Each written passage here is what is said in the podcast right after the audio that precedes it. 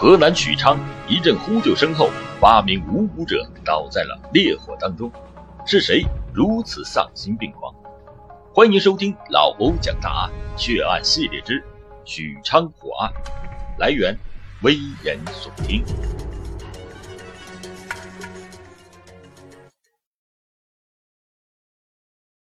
时间：一九九八年三月十五日凌晨，地点：许昌市。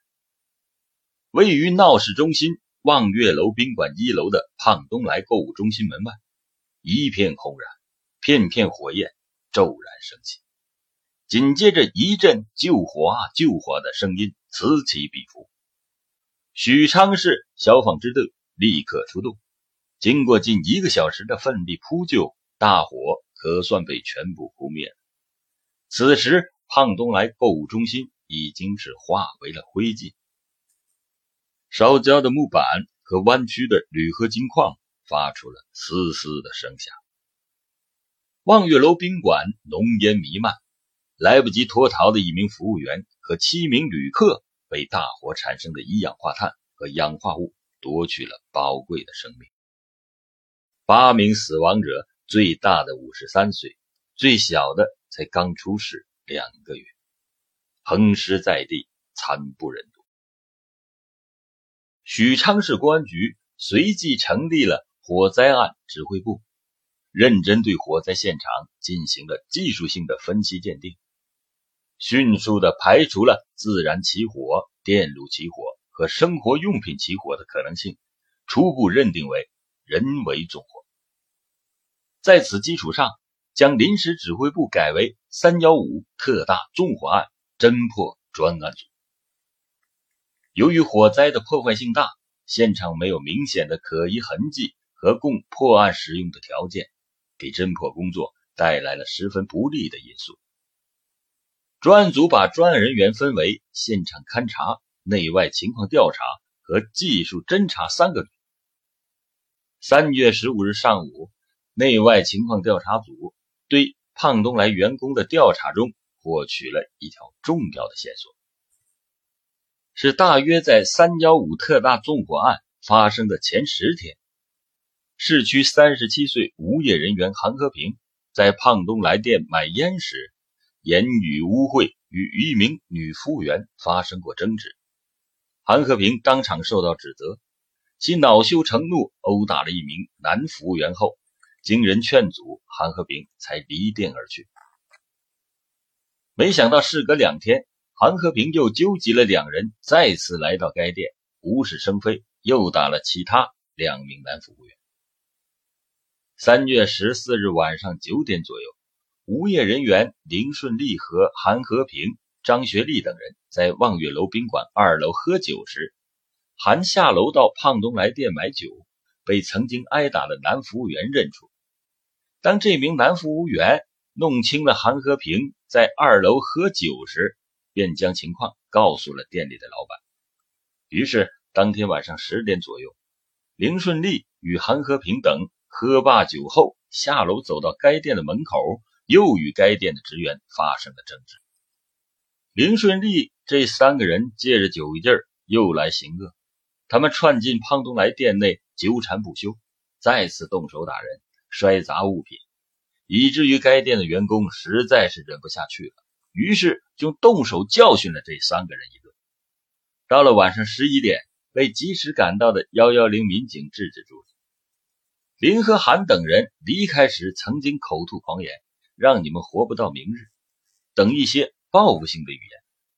于是当天晚上的烟酒购物中心留守员工内心恐惧，为了防止万一，一共留下了十六个人守夜。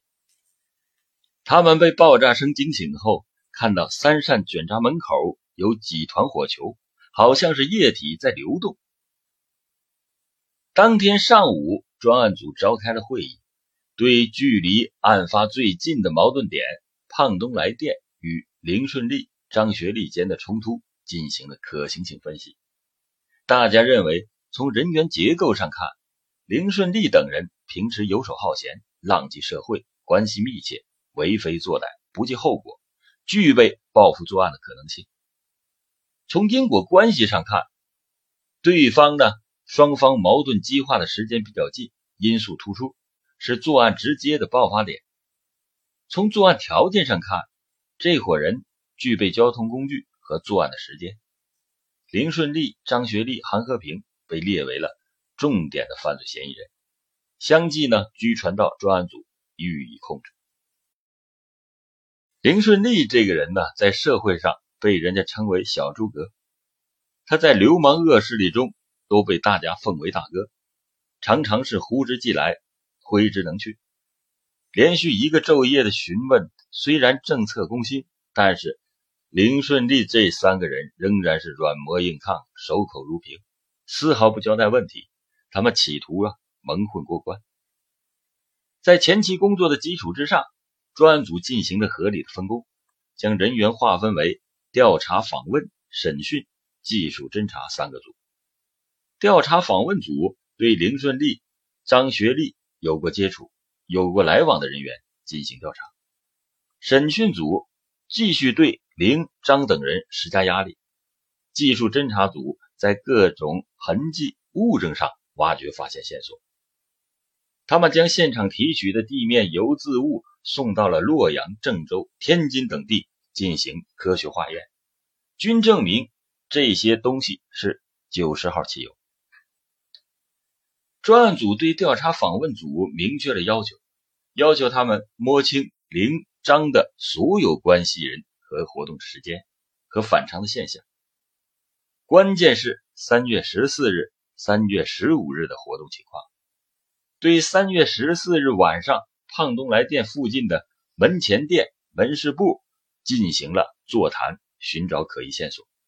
围绕三月十四日晚上。到第二天凌晨四点，许昌市市区周围的加油站展开工作，对许昌及周边地市三月十五日后医院所收治的烧伤人员进行调查，查访三月十五日凌晨上岗的环卫工人。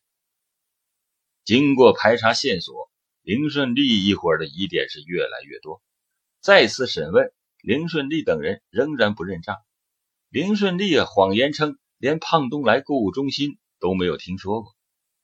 而此时，根据特情反馈，家住许昌东大街的张东营在案发后情绪反常，只要一提到三幺五特大纵火案，他就心烦意乱。那么，是否要将张东营定为三幺五特大纵火案的犯罪嫌疑人呢？推理并非是事实。在专案组尚未掌握更多更重要的证据之前，定论还是为时尚早。但公安机关严谨的工作作风，使得专案人员不会轻易放过任何一点的可疑之处。三月底，专案组在调查整理群众举报的线索时，获悉张东营的对门邻居穆涛平素与张来往比较多，而且经常与其在棋牌室里消遣。有可能知道张的下落，加之穆涛本身呢涉嫌伤害罪，为公安机关侦查在案。穆涛是东躲西藏，浪荡在外，不容易抓捕。于是专案组架网设伏，均未能奏效。四月一日上午，专案组采取了调虎离山，以穆涛母亲贩卖销赃自行车为由，将其拘传。于是四月二日上午，犯罪嫌疑人穆涛。四处的找熟人打听母亲下落时，被我公安机关抓获。通过审问，穆涛对他犯下的罪行是供认不讳，但是对三幺五纵火案后张东营及其下落问题，则是闭口不答。面对这种情况，侦查员前往东大街棋牌室查访，掌握了张东营三月十四日晚上在该处的活动情况。当时，张东营与穆涛、汪东伟等人一起在打牌。在这期间，张呢曾经接过一次传呼，腹击后立即拉上穆、汪二人离开了棋牌室。当晚，其他打牌的人员证实这些都是事实。而在时间上，刚刚好是与张学利交代的传呼张东营的情况相吻合。张、穆、王三个人当晚外出时，大概一个小时后。又返回到了棋牌室。张东营向房东借水池旁一个标着“二十五升”字样的白色塑料桶，随后又同穆汪一同出去。而在三幺五案发后，张登云专门找到房东交代，不管是谁来问塑料桶的事别说是我拿走的。于是他的疑点再次上升。张东营三月十四日当晚正在打牌时，是什么事能够令他停了下来？他借大塑料桶是要干什么用？案发后对房东的专门交代，有没有掩耳盗铃的意思？所有的这些疑点，自然是加重了警方对张东营的聚焦。同时，对穆涛的审讯力度也在逐步的加大。一个星期下来，穆涛啊，终于招架不住，坦白了三月十四日晚上所发生的事情。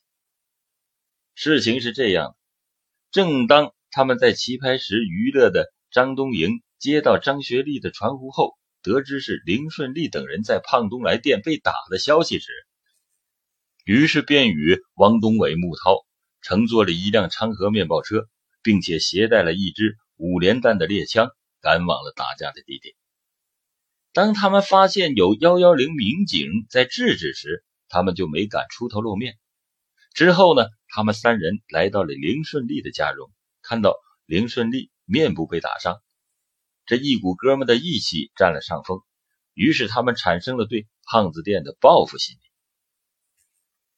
张东营对穆和汪说道：“他们把大哥打成这样，咱们去给他们一点颜色看看。”于是他们在棋牌室准备了装汽油的工具后，于当天晚上十二点，在市郊的一个加油站购买了满满的一桶汽油。